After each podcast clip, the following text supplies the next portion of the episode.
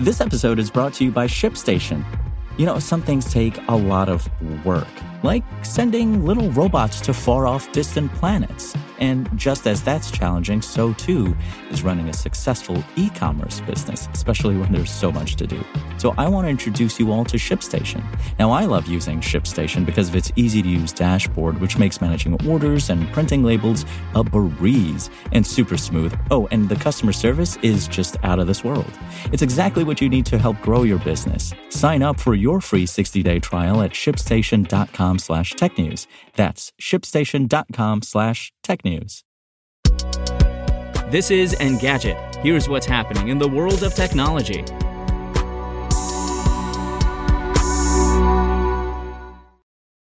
Today is Monday, November 7th. Mere days after cutting its workforce in half, Twitter is asking some employees to return, according to Bloomberg. Citing two sources within the company, the outlet reports management at Twitter has come to the realization it either let some workers off by accident or without realizing their experience was essential to building the features Elon Musk wants to bring to the platform. Twitter did not immediately respond to Engadget's request for comment. Platformers Casey Newton was the first to report on the company's plan, sharing messages from one of its internal Slack channels. One post suggests the company is in need of Android and iOS developers. A decision to bring back some employees would cap off a chaotic weekend at Twitter.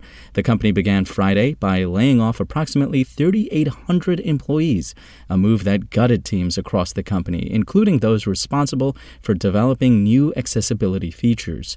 On Saturday, the company began briefly rolling out its new paid verification system. One day later, the company reportedly made the decision to delay the release of that feature until after the U.S. midterm elections.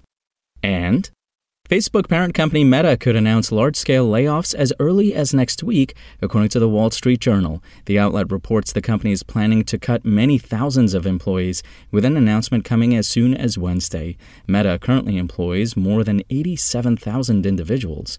The cuts could be the largest workforce reduction conducted by a tech company this year, surpassing the layoffs made by Twitter on Friday. The cuts would also represent the first board restructuring in Meta's history. Meta declined to comment. A spokesperson pointed Engadget to a statement CEO Mark Zuckerberg made during the company's recent Q3 earnings call. In 2023, we're going to focus our investments on a small number of high priority growth areas.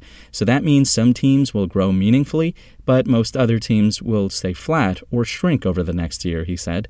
In aggregate, we expect to end 2023 as either roughly the same size or even a slightly smaller organization than we are today. As the journal points out, Meta grew significantly during the first two years of the coronavirus pandemic, adding more than 27,000 employees in 2020 and 2021.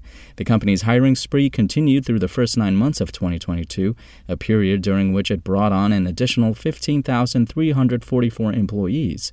While the company was a major beneficiary of the pandemic, its fortunes have changed in recent months. In July, the company reported its first ever revenue drop. The company has blamed its recent hardships on tough competition from TikTok and the release of Apple's contentious app tracking transparency feature. At the same time, Mark Zuckerberg's bid on the metaverse has so far failed to create new revenue opportunities for the company, while costing it dearly. Since the start of 2021, Meta has spent $15 billion to make virtual and augmented reality mainstream with little success. The company expects to lose even more money on the project in 2023. If you want to catch the latest tech news as it's happening, check out Engadget.com or tune in again every weekday.